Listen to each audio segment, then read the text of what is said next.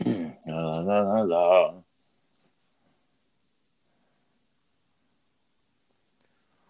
What's up, everyone, and welcome to Ringside, an American Dairy Goat podcast. I'm John, and always I'm joined by Nate Funk. Nate, how's it going, br- brother? Pretty good, pretty good. Good morning.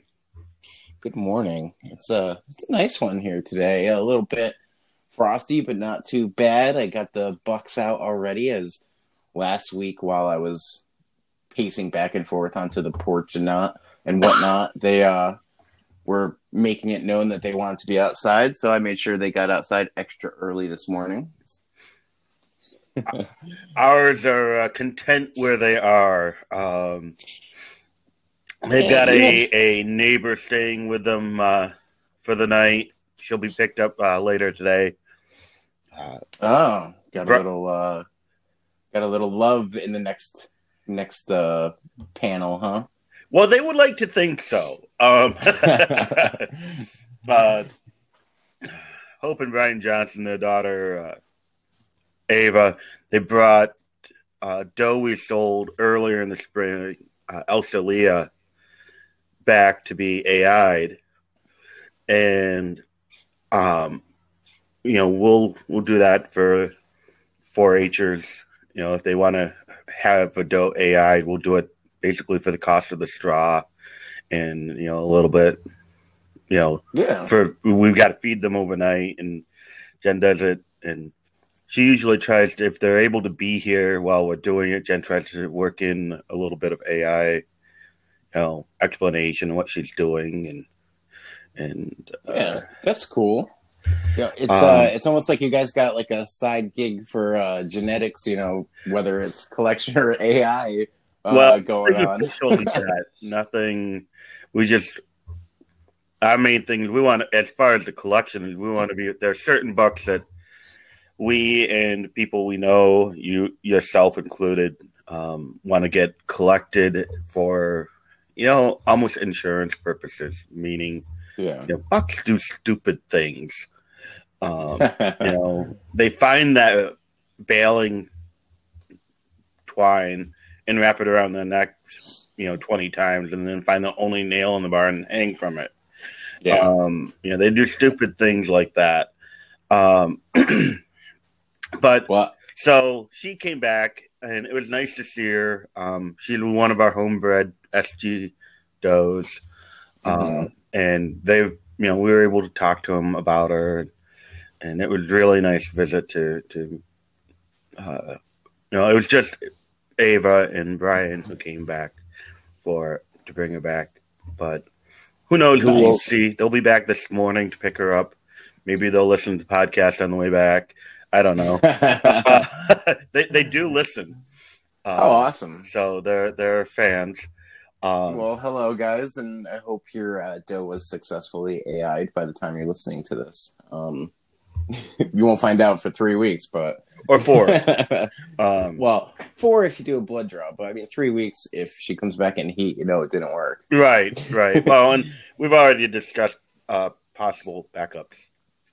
Oh, nice. Um, Um, you, Yeah, how's your we week actually- been? my week's been not bad. Uh, the baby Alice has been just wonderful sleeping at night. Last night she was uh, a little bit fussy, but not too too bad. Um, we're actually getting like four or five hour stints out of her at night, Wow. and then and then we feed her and change her and put her back to bed, and she sleeps for another four or five hours. So we're really lucky. You're, you are. You really are. I mean, yeah. I- I mean, knock on wood, that could all change tomorrow, you know. But and it will. right now, she, yeah, right now she's she's really great. Um, and yesterday we actually took advantage of the nice weather. It was seventy four degrees down here. Um, so we took a trip out to Dutchess County, uh, where I have family that lives out there, and actually visited with uh, my cousin Caitlin and uh, my aunt and uncle, and uh, got to see her animals. She has a uh, dairy where she sells raw milk and cheeses, and so we got to meet. They got to meet Alice, and I got to take a sneak peek at their animals. And actually, I think uh, next weekend we're going to have her on the podcast for an interview and just you know fun talk. Yeah. And uh, I visited with Danielle Caroli, who has been on the show before. Um, she she met Alice, and Oh, I'm jealous My- now. Wait a minute. Whoa, whoa, wait. Someone outside the family met Alice, and hey, wait a minute. yeah, yeah. Well, it was funny because I uh, messaged her. I was like, "Hey, uh, are you going to be around tomorrow?" And this was uh, Friday when I messaged her. And she goes, "Yeah, I'm going to be around. Why?" I'm like, "Well, I'm going to be around uh, down in Millbrook." And she goes, "Well, is Alice going to be there?" I'm like, "Oh, so so it doesn't Oh. matter if I'm going to be there, but Alice." Get used to it. For like a, a year or so, you're going to be chopped liver compared to this child. It's to be like, I've always been chopped liver compared to my wife, so I'm used to it. You know. like, yeah, uh, Jen's going to be someplace. yeah. Well, is, is So, Maria uh, going to be there? Jen's going to be there. Yeah. Is Katie going to be there? Jamie? well, you guys have the most adorable kids ever, so Uh, they like to think so. yes, we do. We do. I, I love every one of them, and they're that's on record. yes, on record. it's uh, and, and they they work great together. I mean, like honestly, right now they're awake. They're in the living room and they're playing quietly. They're you know they know they know I do the podcast, and they actually kind of think it's kind of cool. oh, awesome, man. Usually, after we post it, they'll uh, they and Jen will listen to it. Um, Good thing we keep it clean. We we do, and we try to keep it family friendly for Yeah. uh, m- m- million Multiple reasons. reasons. I'm just gonna like I'm gonna say a few reasons, uh, uh, a dozen reasons, but for a million reasons, we try to Yeah. keep it clean. Um, Yep. except what you know, in you know, try to keep things you know kind of scientific. You know, when you're talking about AI and semen and you know vulvas. Um, you know that all could be taken in, so many different contexts that i could That's right. um so um Uh, so uh, going back, so then I also got to see my little cousin Faith, she, who uh, is 4-Her. Well, was she's I aged wasn't out. Wait a now. minute. What do you mean by little cousin? You make it seem like Yeah. little eight-year-old Faith was there. No, no, Yeah, she is now Faith college. is what Can you eighteen believe that? nineteen now. Uh, she's going to be 18, but she's she's in college now. She's doing Yeah, online little Faith. courses. Faith, I'm sorry he keeps calling you little cousin. I always do. She knows it. Knows young I woman Faith. Faith, who I met in in her. said, oh, this is a young woman. And John's going, no, this is my little cousin. yeah. yeah. She'll always be my little cousin in my eyes, you know? So, uh, but yeah, so I got to see her uh, little herd that she's got going on too. Um, so yeah, we got to, you know, talk goats and, and talk babies and it was, it was a fun time. Uh, Alice was absolutely exhausted last night when we got home. Yeah. So- Well, a car ride will do it almost every time. It's almost cliche-ish of the young parents with the baby, to- putting the baby in the car to get it to fall asleep. Um, and it will Oh, I work feel like I'm, until the baby gets sick of the car rides. yeah. Um, but Yeah, luckily she's she's been great in the car, always sleeping. But I feel like I'm driving Miss Daisy because uh, Tierney's sitting in the back with her, and I'm just up front as a chauffeur, you know, driving everybody around. you get out and open the doors? I do. Ooh. Yep. She can't she can't lift Alice yet, so I get out, open Tierney's door, go around and get Alice, bring her in the house. Ah, good man. Good Yeah. man. I do what I can. Um, we did actually, Nate. Uh, I jinxed myself. Last week we were talking about how I was uh, all done breeding, and I had a doe recycle. No. Yeah. So uh, Well, what my uh, my herd queen, she ended up recycling, so she got rebred. Well, we we did all the we've got a doe we're trying to figure out, and anybody who's listening have any ideas? We've we've probed some uh, well respected minds and think we have some ideas of what's going on. Um, one of our does that we seedered, actually two of them that we seedered and did PG six hundred protocol on. Um, mm-hmm. It didn't cycle. Oh. Went through all. I mean, seedered. I mean, these things are potent. You, you, women are supposed to wear gloves and maybe even not even handle them. They're so potent and and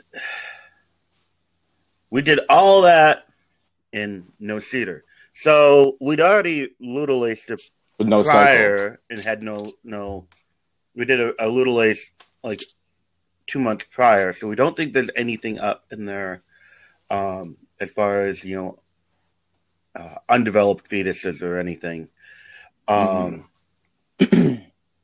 so one of the things we read up on was uh, iodine and selenium deficiency, um, which uh, really is kind of ironic because uh, years ago when she was a yearling, we we'd actually been suggested that because of uh, you know issues she had that she might need some selenium a higher amount than uh, the other does, and but mm-hmm. it was mm-hmm. suggested that she might grow out of it, and so we we presumed she'd grown out of it, but so she may have a, a iodine and selenium deficiency uh, so I'm here. I am last week, uh, you know, texting around.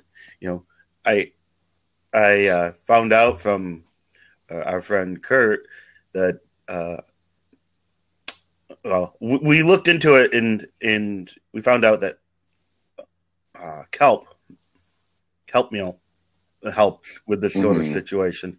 And I was talking to Kurt about like because I knew he'd been looking for some uh, Kurt Schnipke. So, and he uh, he's like, yeah, yeah, I found it. He says, I'm going to warn you, it's expensive. Oh, kelp's so expensive, it's ridiculous. Oh my god. oh, it is. It's like I think the the bag he showed us that he he I don't remember if he said he bought it or not, but it was the cheapest he found it was $125 a bag. Yeah. for like a 20 pound bag. Yeah. And he said they, it lasted about, you know, three or four weeks. Yeah. It's, oh my God. It's neat. I, I, I, I first learned about kelp with dairy goats. I know people have done it with uh, dairy cows before. I've seen it. Um, but kelp with dairy goats, I saw like on a YouTube channel, somebody that's got like six or seven goats in their little backyard homestead and they're feeding them kelp. And I was like, oh, that's interesting. And so then I did some research and I looked up some kelp that was available for livestock or just bags of kelp and it's expensive, man. You're drain your wallet. Those kids better be sold at a high price. Oh yeah. well, and, and, I already get accused of selling mine too high. So uh Oh, stop it. So nobody gets accused of selling their kids higher than me, buddy.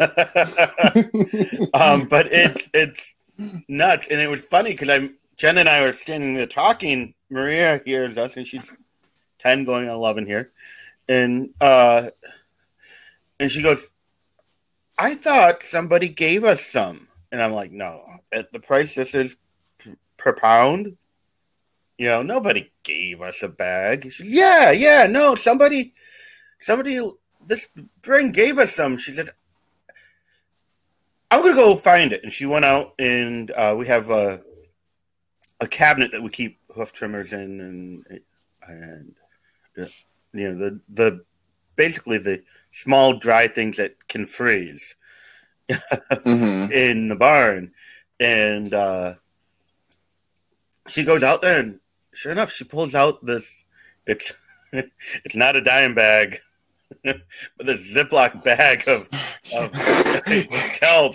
And, and I, I, look at it, I'm like, you know, the stuff in that is worth more than the stuff you could put in that Ziploc bag. Um, oh my goodness. That's so funny. Oh my god! and it's labeled, you know, kelp, you know, and the date it was put in there, and and stuff. It's like, Okay, well, I guess you're right. We have kelp. Uh, oh, that's too funny. well, and it, it did answer a question before we went ahead and got a hundred and twenty-five dollar bag of it. Was uh, Yeah. whether the doe would even eat it, Yeah. and that was like the biggest like value of that little Ziploc bag of kelp was because you'd hate to pay hundred and twenty-five dollars for something and then have the doe that you need to give it to Oh, yeah. be like, yeah, I ain't touching that. Yeah. Um, Yeah, I uh, bought I bought a big like gallon of rice bran oil, um, as per advice from Kurt Schnipke. Uh, when one of my does, who's just not an easy keeper, just loses all her her condition when she's milking, and I didn't try it out. Luckily, she kind of likes it. You got to be really really easy on it and just kind of let you know give her like half a cup in with her grain, and she's okay but anything more than that, not. So but and and you know one thing I'm noticing, by the way, other than the fact we both went to talk to Kurt about addition, you know, things to give our does, is that Yeah. um, you know, I I've I grew up around goats, and you didn't, but I know what Mm. I'm noticing is we both have will aren't afraid to turn to other breeders, and you know no, for advice. You know, like yeah, hey, I got this problem. Any ideas? Um, Yeah. Sometimes we may you be see somebody that's successful. Yeah, you see someone who's successful in what they're doing and have nicely conditioned goats, or you know, you know they've had to come up with some kind of issues with their large herds with breeding a certain doe because of different deficiencies. So you're going to go to those different breeders and and you know try to ask for some advice. Um, I I suggest that everybody does that. The worst thing that's going to happen is they don't answer. Right. I mean, exactly. yeah, they might not answer, or you might really like get them thinking, and maybe they are having a similar issue as well.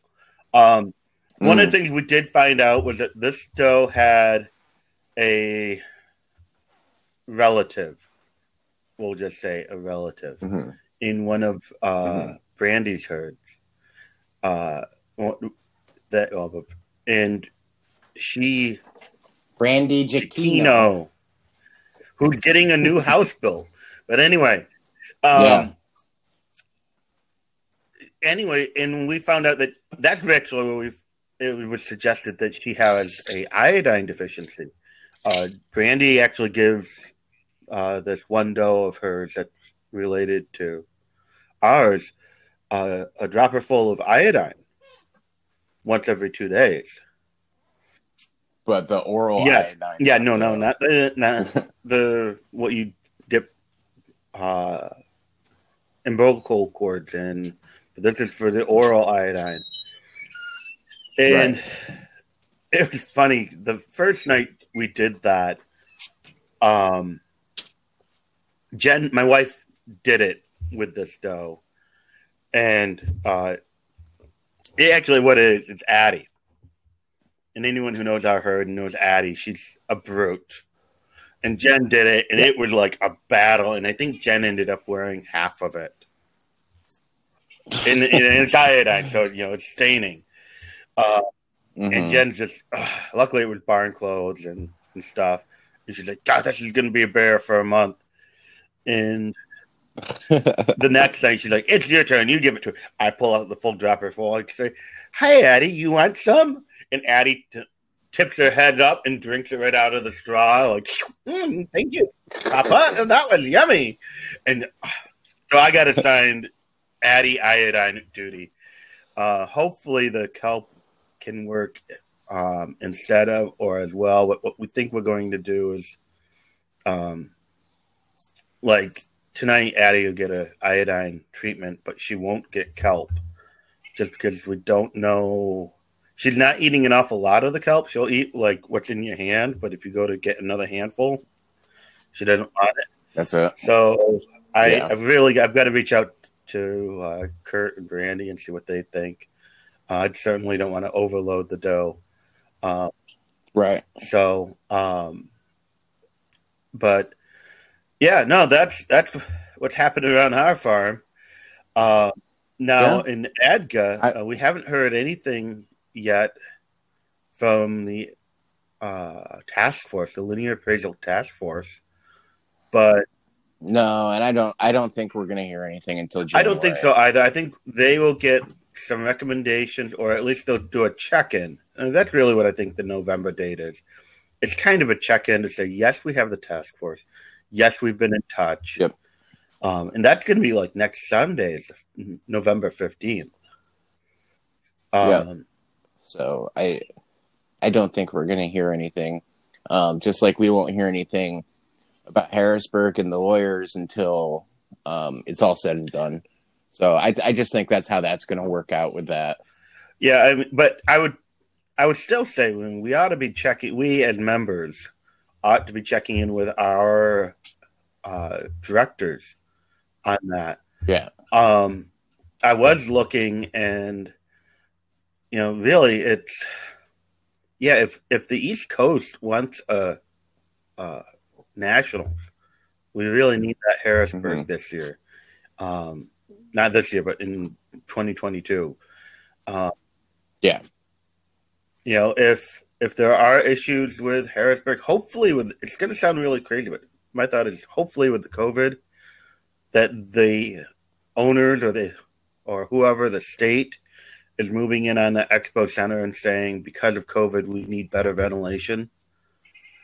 Um, hmm because that seems to be key on many things. Any indoor activity on COVID is, um, other than you know social distancing. The other thing is ventilation, and Yeah. I would expect a, a facility like that they would look at and go, "You need to do something." Um, and which Yeah. I'm. I. that would solve that. I agree. I honestly think they need to kind of get in Louisville's ear about nationals coming up with ventilation, um, just because COVID's not going to be going anywhere anytime soon. Um, we there's spikes all over the country, and uh, like even locally here, they canceled our Army West Point football game against Air Force this week because of COVID. Wow. Um, yeah, it was so yesterday. There was no game, and it's I I don't I just don't see it going anywhere as the country is going right now with their protocols uh, anytime soon. So I think if we want to have nationals for 2021 in Louisville, we need to uh, work out something with ventilation. And I don't right now, as it is, if nationals was a month away, I wouldn't see it. No. happening. No. Um, but I think even with the time frame It's we've just- got as far as figuring out some of those problems, um, I mean, maybe it, it's, I don't know. I don't know how you deal with it. I mean, other obviously Yeah. they're able to deal with it. Um, Yeah. I know, you know, uh, a friend of ours, uh, Bob Bartholomew, has been posting uh, pictures of the dairy cattle show. I believe, you know, he's he's down there. Um, He's at yeah, right yeah, now, and uh, it's Yeah. beautiful. Which which hopefully hopefully Yeah, did oh, well. beautiful Or is doing animals well. down there. The pictures he's been sending up. Yeah. And, and of course, he's a, a great photographer himself. But uh, Mm-hmm. so it's you know it's possible. Obviously, they've got people down there showing. Um, Yeah, but I think come spring we'll we'll have a little better idea of what's going on. Um, yeah. But Yep. um, Um, I don't know of any other ADGA news. Um, Well, I would just I would just say for members, uh, membership renewals coming up for both. Well, regular memberships open right now, and then uh, ADGA Plus will be opening up next month. Yeah. right. It's Yep. December, and I so just uh, get on top and of I, that. I would say you know some people are saying you know what's the sense of ADGA Plus if we don't know if there's going to be linear appraisal. I'm going to believe that there's linear appraisal. Um, Yeah. it's just it may be, no, I don't. it may not be how it has been in the past. It may be different. Right. but I believe there's going to be linear appraisal. And to me, the other programs are well worth it. Um, and that that being added, mm-hmm. we still haven't heard whether or not they've backfilled uh, Lisa Shepard's position um, no. on with the program uh, personnel. Um, so, if you know anybody who qualified and lived in the uh, you know Spindale area, uh, that that kind of narrows it down. I know of a few people. Very, very specific area. I, mean, I know a few people were thinking about it until they heard that you had to be uh, uh, reporting to the office five yeah, days to a week. To the office. Um, yeah. You know, it's something that it's a tough job, but it's an important one. Um, mm-hmm. You know, so um, as far as that ADGA Plus, I'd yeah. still do it. Um, and we, we plan to. Yeah, we plan to. We've been for a few years. Um, well, good. Um, so let's let's move on to our topic, which our topic this week is uh, getting prepared for winter. Winter is among us, folks. We've already got some people have already seen snow. Here, present. Um, yep, I uh, I I have seen snowflakes. They just haven't stuck. so uh, so getting ready for winter with your herd is definitely an important thing, and even in warmer climates, there's still preparations to make for winter time. Um, so it's not going to be just like a northeaster or uh, a uh, cold weather um, focus. It's going to be pretty much everywhere. Uh, so one thing that I really focus on with getting ready for winter is what bedding method I use for my goats in the winter time. Um, everybody does differently, but what works for my setup is uh, deep bedding, um, which, which is basically just letting straw and and wasted hay build up uh, throughout the winter, and then that heat underneath as it's breaking down warms the goats. Um, but there's ways to do it where it's you can just make it a nasty disaster, or you can uh, do it correct. And one thing that I do to try to keep it not as uh, ammonia filled is I uh, I add diatomaceous earth uh, once every other week to the bedding.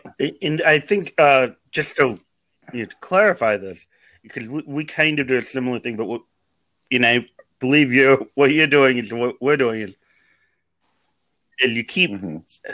uh, the top layer you keep clean, and a clean yes. layer, you keep adding to the, that top like two, three, maybe you know six inches is clean.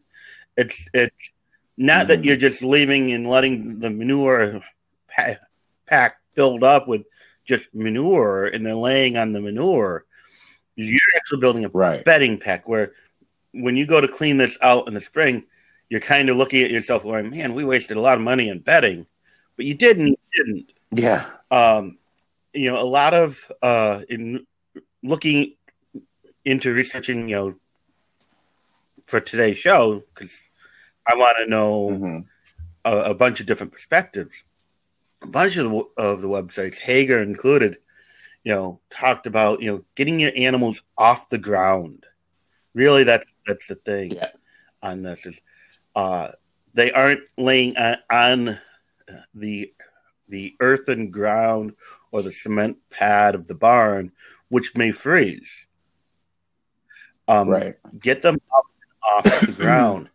Um, the, as you mentioned, John, you know, the the manure pack may build itself its own heat, and that's not necessarily because you know the poop, as my kids would call it, is still warm, but that it's actually composting.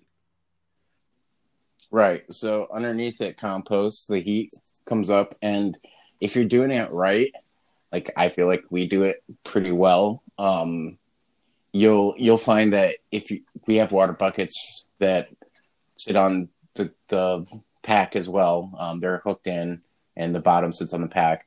Uh, it's very rare that they freeze because of that warmth. Uh, and our barn stays warmer because of that breakdown and the animal heat. Um, and it stays above freezing usually, unless we get like a a huge spike of minus 30 degree weather. See, Um, what kind of both you and I are, are talking almost almost no no there's no almost about about different climates. I mean you're there in the Hudson River yeah, Valley. yeah, You get a lot of thermal warmth coming up the valley from you know New York City and the, the Atlantic.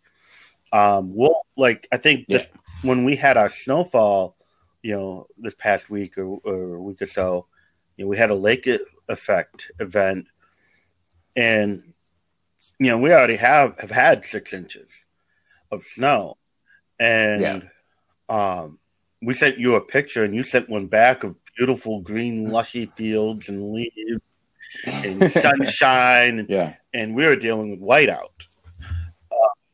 yeah. We my my uh, father in law mowed the grass. Yeah, well, we, Yeah, the lawnmower has been put away. Um, but I think one of the things I want to stress is that what we're talking about is not a manure pack. This is a pack of Right. bedding, of a clean, Yep. dry bedding, not a manure pack. We will even in February, we'll load up the the wheelbarrow, or you know, we'll shovel an area out to the garden so we have a place to dump that, or we'll take. We've got a Mhm. little plastic sled that sometimes we'll even uh, put it in to get it out out of the barn. We'll go into those pens and we'll remove wet areas, you know, and rebed it Yeah. with dry bedding. Um, the key is is and sometimes yeah. bedding may not be shiny shiny gold straw. It may be first cutting. Uh, yeah, yep. you know, the stuff out of the manger that they didn't eat. You know, maybe bedding. hmm Um, it or you know, as we get closer to spring, sometimes as you know, uh, you know, we've had it pointed out, it's that really expensive bedding. You know, the leftover second or third cutting they didn't eat. Uh, but Yeah. yeah, So what I do is with because you've seen my barn. My barn's not huge. Um, it's at about max capacity as far as animals go. Um, but what I end up doing is because it's a smaller area, and sometimes in the winter, if it's like super cold out, I'll just keep them off the dry lot, which we'll talk about dry lots in a minute. Um, what I do is once it gets to a point where usually so right now my barn's at midwinter form which i hate i just had an injury and then with the baby and then every time i want to move them to a pasture to clean out the barn i've got somebody in heat and they're right now the best area to graze them is kind of near the buck pen so i don't want the bucks to be killing the fence so i uh i just haven't had a chance hopefully this week i, I won't have anybody in heat i can do it but so it's in mid- midwinter form where I have about a six inch pack, um, which is not ideal. So what I do, and usually what I do is it's about late January, early February. I'll I'll muck it all out. So I'll muck everything out, um, take a day and just get it all clean. Then I'll put uh, lime down underneath, and then I'll rebed it with thick layer of uh, straw and I usually use a bale of straw in each pen just because I know they're gonna How- they how always eat pen? it, right? uh, let's see. The left pen is probably uh, twelve by ten, just to maybe. give just to give And our the- listeners a reference, you know, if you were dealing with a six by six pen or or, or a twenty by Mhm. forty pen, you know, as to how much you're using per pen. So in a, in a t- ten by twelve Right. pen, you're using about a bale of hay, which gives a, and then the other one's probably Right. eight by eight. so you're building yourself a nice thick pack there of dry bedding. Um, and that helps keep them warm. But you know, I I will say we will if the other way to help keep them warm. And I was seeing this somebody this morning posted. You know what? Do, what do they have to do? They got a doe kid. First, go on their Mhm. property. Got a doe kid, and you know wanted to know what they needed to do. And every other comment they were like, I want to say like 60 comments. Every other comment was, "Get her a friend. Get her a friend." Yeah, we will throw our bucks in together. I mean, currently they've been living together, but um, mm-hmm. we we used to have our bucks in their each one would have their own pen, except when winter would come, the boys would share a pen. Um, yeah, they do need. I mean, keep in mind they are herd animals, um, and during yeah. non-breeding season, bucks will, you know, they'll put their differences aside usually, and and they'll buddy. Oh, they'll, yeah. they'll they'll buddy up. Uh, in more ways than one. Yep. But they'll uh, buddy up and they'll, they'll keep each other warm. Uh, and that's kind of the, the name of the yeah. game here is keeping them warm. Um, you know, it will, we'll in a little bit here we'll, so, we'll get into how they keep themselves warm internally. But like the other thing to do is with these pens, uh, you, you, keeping the draft it, yes. So uh, winterizing yeah. your barn, um, which I'm pretty lucky I don't really have to do because I have those big doors I can close if it gets too cold out. um, but you want to keep drafts down. That's right. Well, so what? Uh, in, in keeping draft down, that doesn't mean like uh, lining every wall of your barn. You do need yeah. airflow going you, for ventilation. Um, it's actually like if you mm-hmm. go inside our barn right now, I think our barn is is pretty good, um, especially for winter time. Yeah, uh, drought. But if you go in the middle of our barn right now, you know the sun has just come up, and you shut all the doors and everything, and you look around. Yes, there is light coming through the wall boards. You can see through those boards, mm-hmm. through the walls in little areas you know, cracks. I'm not filling all the cracks, um, but I do fill the ones that are big enough that snow is going to blow in. Um, right. And Wh- whatever side the wind prevails yep. for your setup, um, you're going to want that I, covered. You know, we've got board and batten, and we just adjust the batten to cover up those cracks. Um, also, mm-hmm. plywood. Mm-hmm. Um, we we yes, put up a layer yes, of plywood yes. on that wind side, and uh, to keep the snow from coming in. Uh, mm-hmm.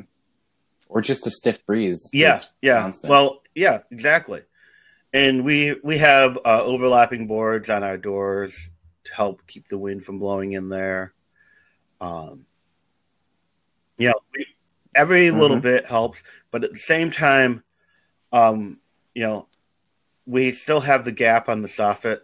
You know, it's probably about you know an inch gap on the soffits on the roof underneath the eaves.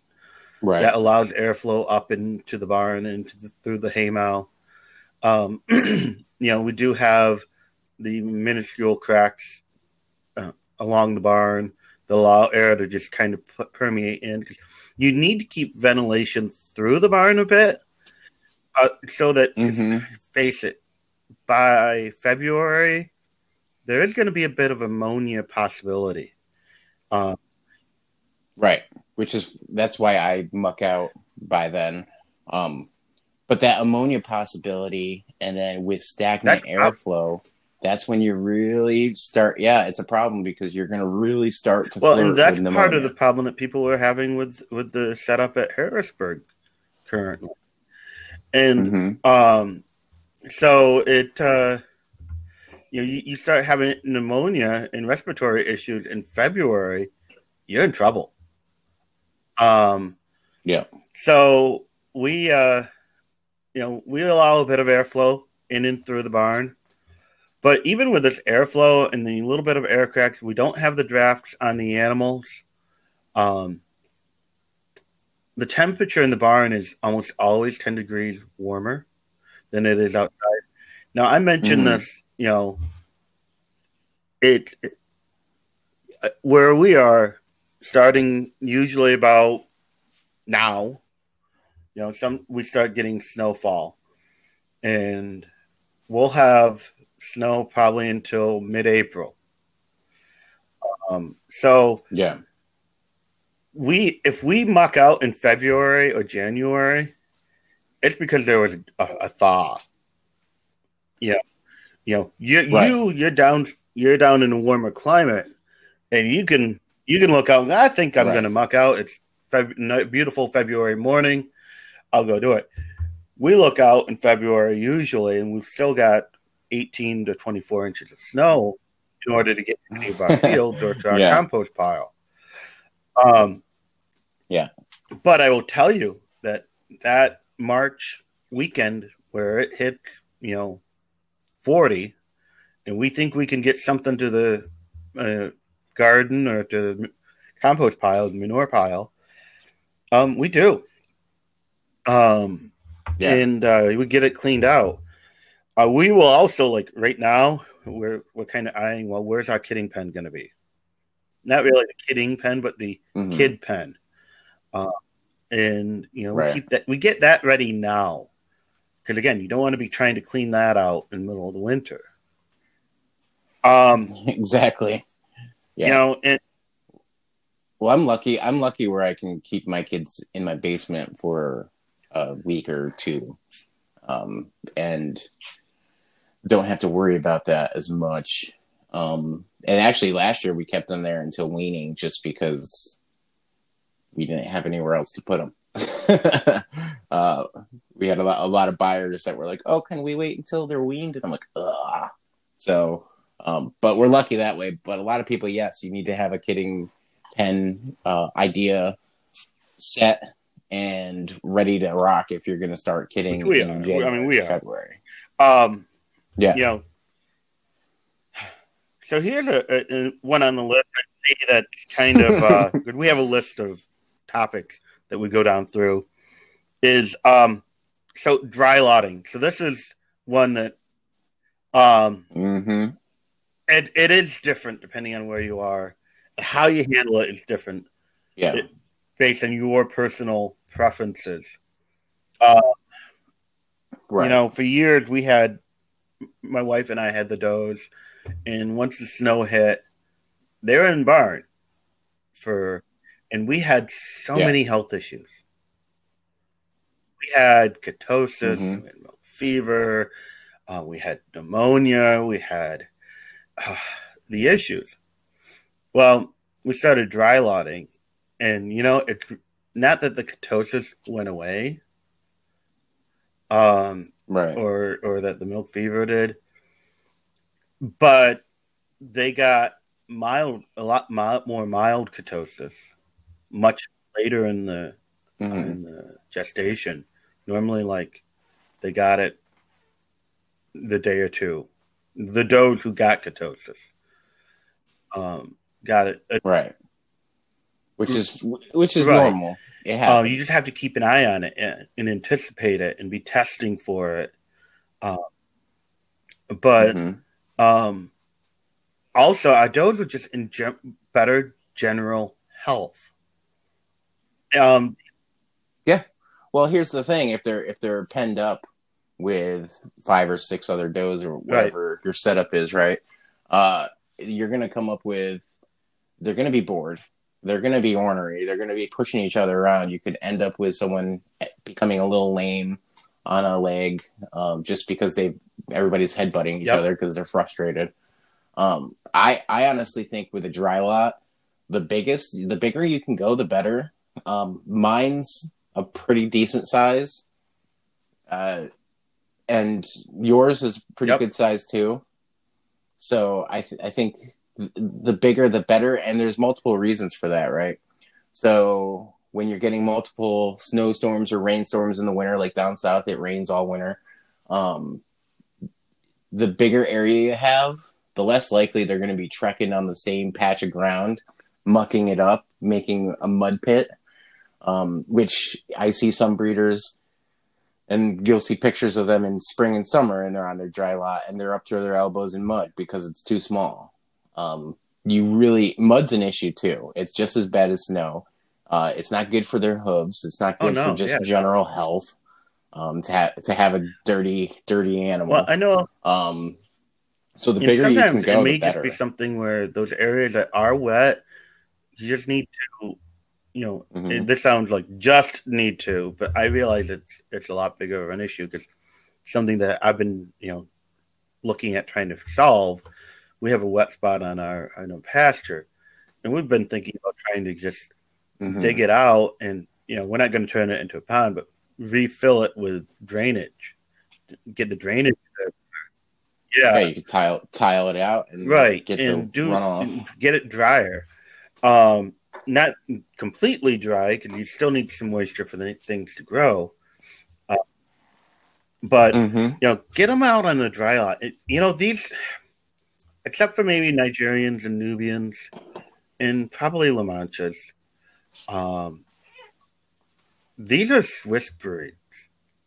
These are breeds Yeah. that you know 200 years ago were in a much cooler climate not just because of climate change but because of where they were from you know? And hmm you know it's uh you know even now Oberhasli are considered you know that's what we both have are considered a uh, hardy breed. Uh, but you know Oh yeah. because they they they do well and there are there are Mhm. examples of you know through cooperative extension and uh, i think Hoegger Supply mentions it letting your animals get cold in the fall it sounds really cruel but you know you, I, I don't think you can talk to an Oberhasli breeder or even probably even a tag breeder that that first clip in June or in, in the spring, you're shearing, you're shearing, not Mhm. clipping. You're shearing off Yeah. uh, Yeah. cashmere layer. Oh, the the amount of cashmere that these Oberhasli and and Toggenburgs and Alpines have is ridiculous. Uh, my my goats, you can just pick it off. I could knit a, I could Well, knit multiple sweaters. That's kind of how if I we know that to. it's, it's spring. Is that my daughters will take will be brushing the does out and and they'll get this ball of wool basically, and be and my Mhm. wife would you know play with it, you know, spin it almost. But um, these are these animals are naturally exposed to cold weather, so when it's October, November, let them be outside. Let them get used to there Yeah. being a little bit of chill. We actually will leave on sunny Mhm. days in the winter. We we'll only close the barn up tight if there's going to be a wind or a significant weather event. If it's sunny and Mhm. you know not you know bone chilling cold, we'll leave the barn open. Let them go out and come in. Um, we'll let them. We'll put them all outside. We'll put them out on pasture, and we'll feed them hay out there. But you know, or in the you know, ours our setup is such that they can come in and into a couple of the pens. Um, we'll still get them the hay, but you know, we let them go out and come in as they please. Um, you know, it, it helps them stay warm. Now, I mentioned the hay, and I really want to touch on this. I mean, we're, we're hitting our close to hitting our ten minute mark here on this, and hay. Yeah. I think as far as winter preparation, this is this is one of the most important things, other than having shelter. What food, shelter, and You and I- water. what are the, the the survival thing, things needed for survival? Yeah. And hay for ruminants is Uh, is up there with water. Um, yeah, Yeah. so what I do, um, you and I are very different with, with the fact that my does won't touch first cutting at all. They just they'll they'll pick at it and they'll waste ninety percent of a bale. Um, that's just the way they are. Um, I guess if I wanted to switch up my hay provider, maybe my first cutting from my hay provider just isn't great. Um, but what I do is I always feed them second cutting orchard Timothy mix. Um, and it's, and it's a little bit weedy, so it's got those weeds in it. Um, and they do well on it all year round. Uh, but in the wintertime, I really, I mean, they right now, just getting ready for winter, getting their bodies ready, they're going through a bale a day for the does, which is usually in the wintertime, they're going through two, maybe three flakes. Um, and that's with uh, eight does in there right now.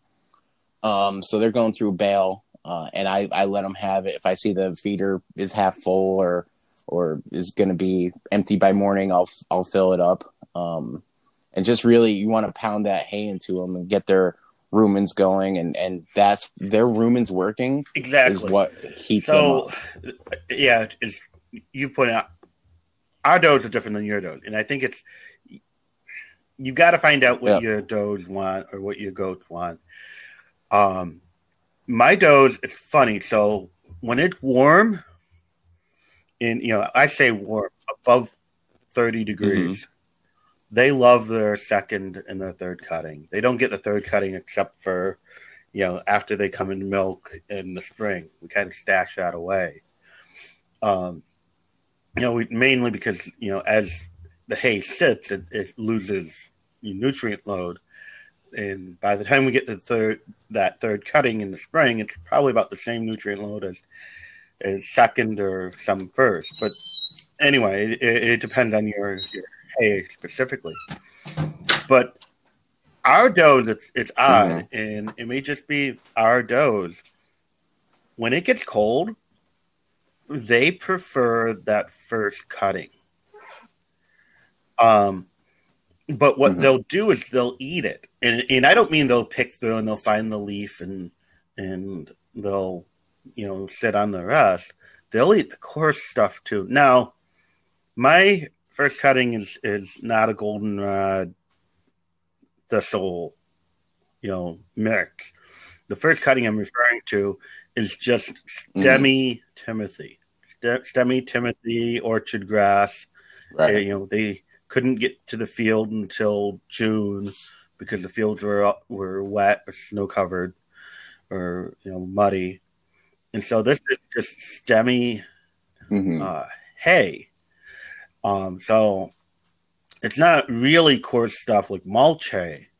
It's it's just a stemmy grassy hay, but they'll they'll eat that Right. and then they'll go lay down on that that deep pack of bedding and on these Mhm. cold days and it's not uncommon when when we've got a 10 degree below zero high to go into the barn which is again 10 degrees warmer than it is outside so it's zero in the barn those all bedded down chewing the cud and just all fluffed up like little uh, fuzzballs and just content chewing the cud Yeah. and eating their first cutting.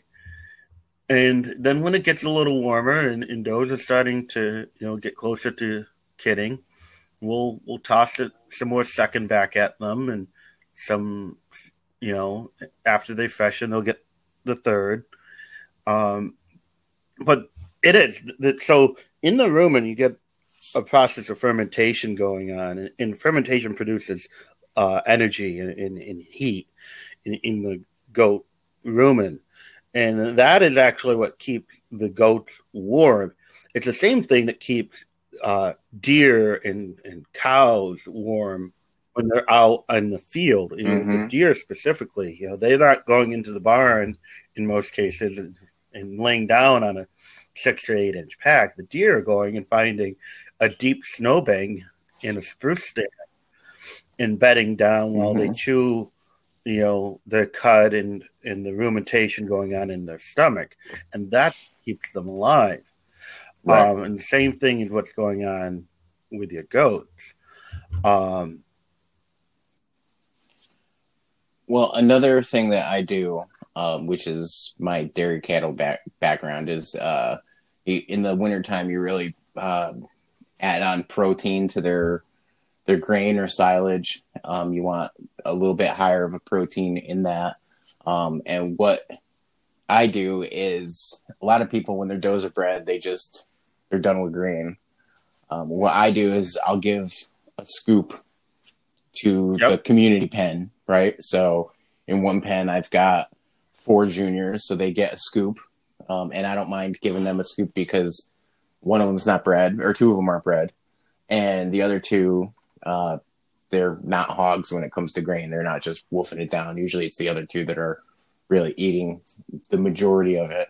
And then the other community pen, which is everybody's bred, you've got, oh, except for the Nigerians, uh, you've got five does in there, and they're eating that one scoop. So they're not getting an awful ton of uh, of grain a day, right? So they're they're really um, they're, they're just getting that extra protein to keep their rumen full and, and them chewing their cud, and they get that extra protein for heat as well. And they're not going to end up getting Right. fat and have oversized kids, because that's why people people really cut down the greens. They're worried about oversized kids. Knock on wood, I've never had that issue. Um, if I do see a spike in that issue one season, maybe I'll cut off the grain. no, we I haven't we've had got we've had issues with oversized kids. But those years, yeah, we were feeding. But, Mhm. Yeah, we dried them off, and then we were still feeding them as if they were milking, and you know they weren't getting the feed on the stand. But yeah, we ended up with oversized kids. Uh, and Mhm. uh, what we what we do is we we still feed. Yes, we still feed, even having had oversized kids. Mhm. But we cut back drastically. We do we keep them on kind of a the Blue Seal Caprine Challenger, uh, but Mhm. we cut it back. You know, as you said, a scoop for the pen, and we'll have actually about four or five does in a pen. Um, usually, you know, a dam and her now milking daughters. Um, and uh, you know, we we cut it way back. It's more at during the winter for us. It's more of a you know energy kick. It's kind of like the morning morning Snickers bar and the dessert at night sort of thing. Um, it's not a you know Mhm. you're milking and we need you to produce milk. It's not a get you ready for show season. It's it's more of an energy uh, bar, of course. So Yeah. Um, And what I do is I also make sure that I have loose minerals available. Um, I- that's a big thing. Uh, and I, I really didn't touch on one thing that I wanted to. Well, I have two things I really want to touch on before we go. Um, but one Yes. thing is so loose minerals, right? Um, that's going to keep their coats healthy. Um, It's gonna also thick, which is their what you need. Um, healthy internally as well. And actually, that was uh, one of the other things that yes, we realized with uh, our Doati was we had lapsed on you know in the spring we ran out of the loose minerals and and we thought ah they're on pasture. They've they're out and they're about. We're they're going to the salt block.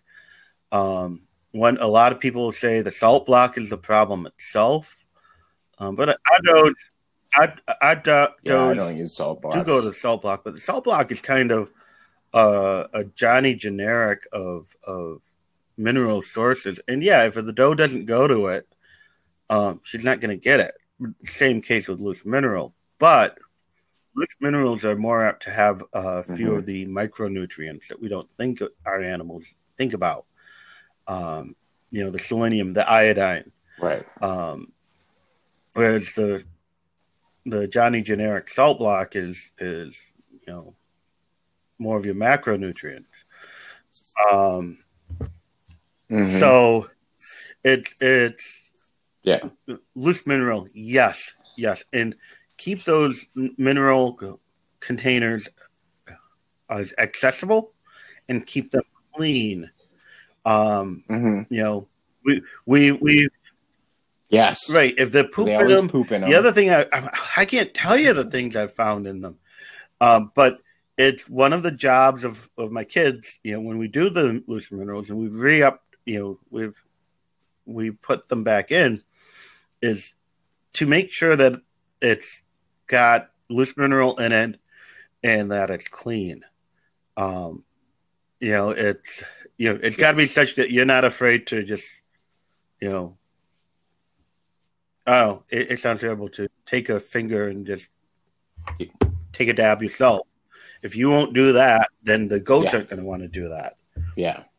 Um, and then I, I think Yep. that one of the things you're wanting to touch on is one of the things I want to touch on too, which is parasites. Um, which Yes, might uh, that is one mice, thing. right? Um, so I mentioned, I mentioned, yeah, mites and lice. Uh, I mentioned earlier that I do diatomaceous earth on top of the pack every once in a while, usually like once every two weeks. I'll just, you know, kind of siphon it on there. Not heavy, just light enough where um, what that does is it, it helps keep mites and lice down uh, because the does are laying on it, so they're getting that diatomaceous earth on them. Um, I, I have some goofy does that roll around when whenever I put a little bit of fresh hay or straw on top, and so they're rolling around and they're getting on them. But also, they live mites especially, but lice too live in that straw and hay uh, that's that's wasted, and that's how when the doe lays down, that's how they're getting them usually. Um, so you want to you want to just what I do and what I've found that works best is um, just just spread that there, and then if they happen to get it because it's very common, um, ivermectin works Yep. wonders for getting rid of it. Um, usually one dose well, and, and, then and 10 there are later mites another that dose and you're good. um, ivermectin helps in getting rid of, but you may want to double up on and get uh, uh, no the uh, lime sulfur spray, and it usually comes super Mm. concentrated, and it smells like rotten eggs that have been forgotten for the past year, but um, it's like a kung fu Louie on mites. It it it also is a kung fu Louie on on things such as ringworm and and other uh, things that you may pick up at shows yeah. um, which, but it's uh, in I'll warn you. Yes, it will stain your clothes yellow, um, and make you smell like rotten eggs for a day. so you might do better to do some preventative measures to keep your dogs from getting it. But sometimes it, it does does uh, befall you uh, accidentally. I do remember there was one year in New York State Fair. Now this is going back 20, 25 years ago um, maybe even 30. Um, the New York State Yeah. Fair got a new supplier for um, their shavings.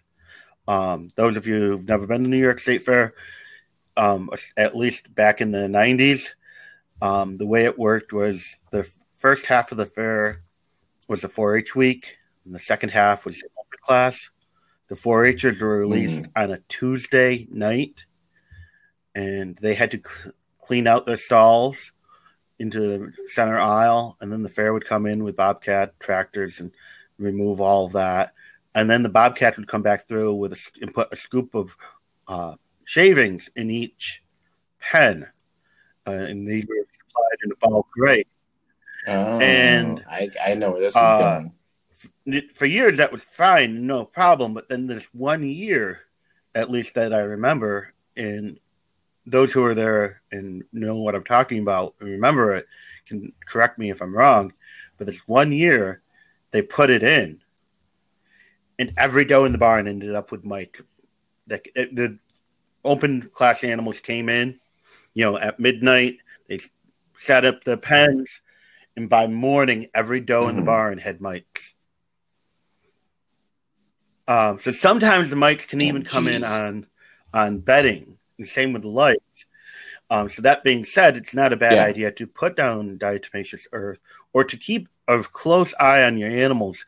This is one of the problems that a, a lot of breeders have hmm during the winter months, and we really get you know nervous about doing it. We don't want to do it.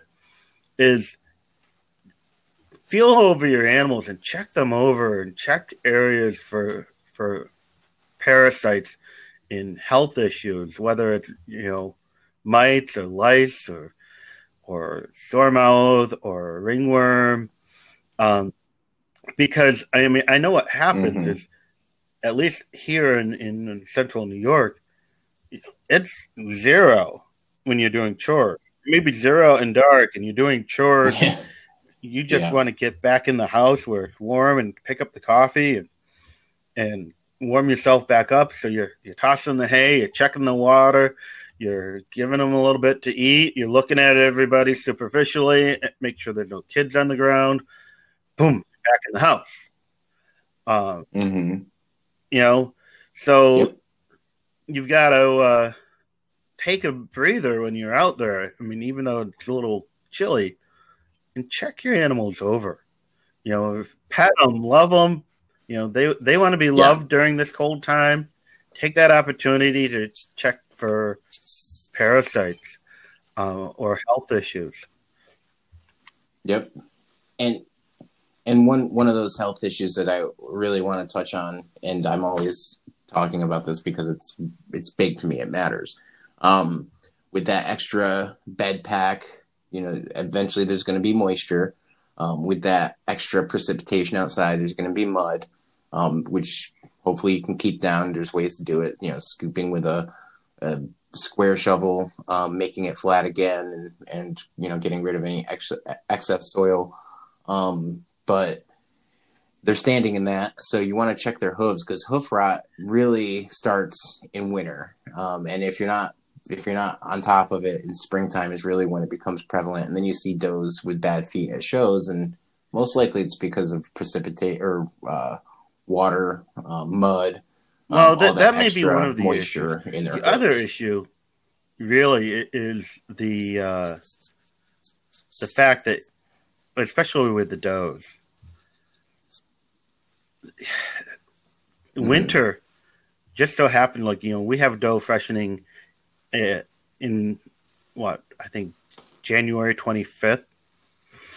Okay, um, that means Yeah. that last month of her pregnancy is going to be in the heart of the winter for us. Actually, she's carrying the most Mhm. weight she normally Yeah. would be carrying on that manure pack.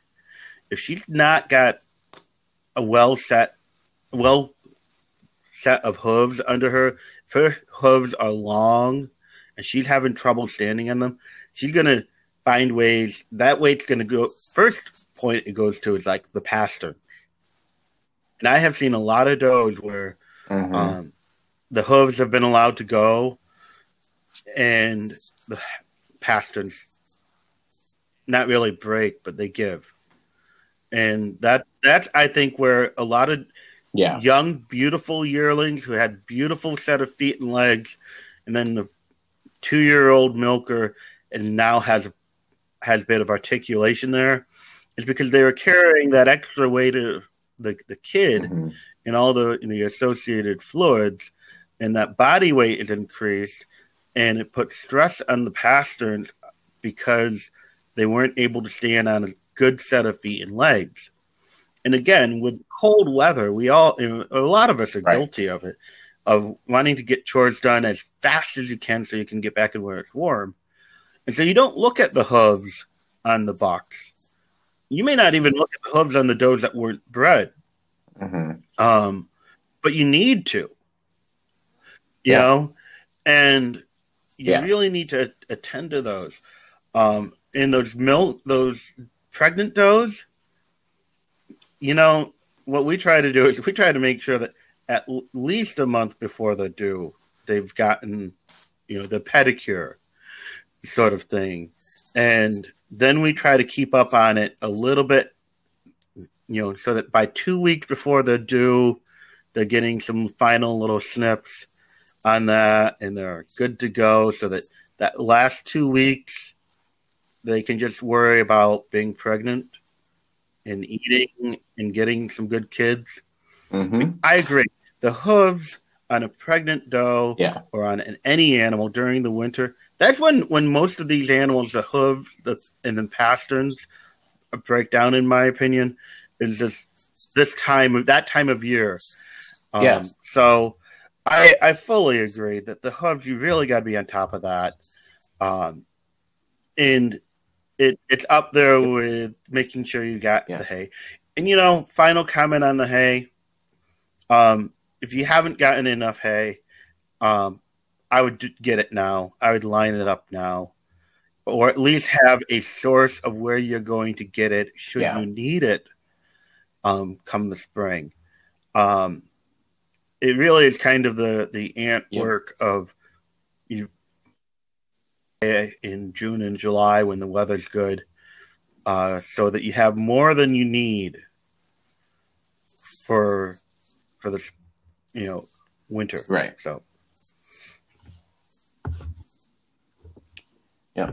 So uh so that's getting ready for winter as it is among us. Um I did want to touch on real quick uh, a little bit of housekeeping. Um, we're probably going to be changing how we produce this show um, with with what software we use, just because we're finding that the Anchor platform, it, although it's great and free and and does well, uh, there's audio issues where there's some lagging. I'm sure the listeners have noticed it.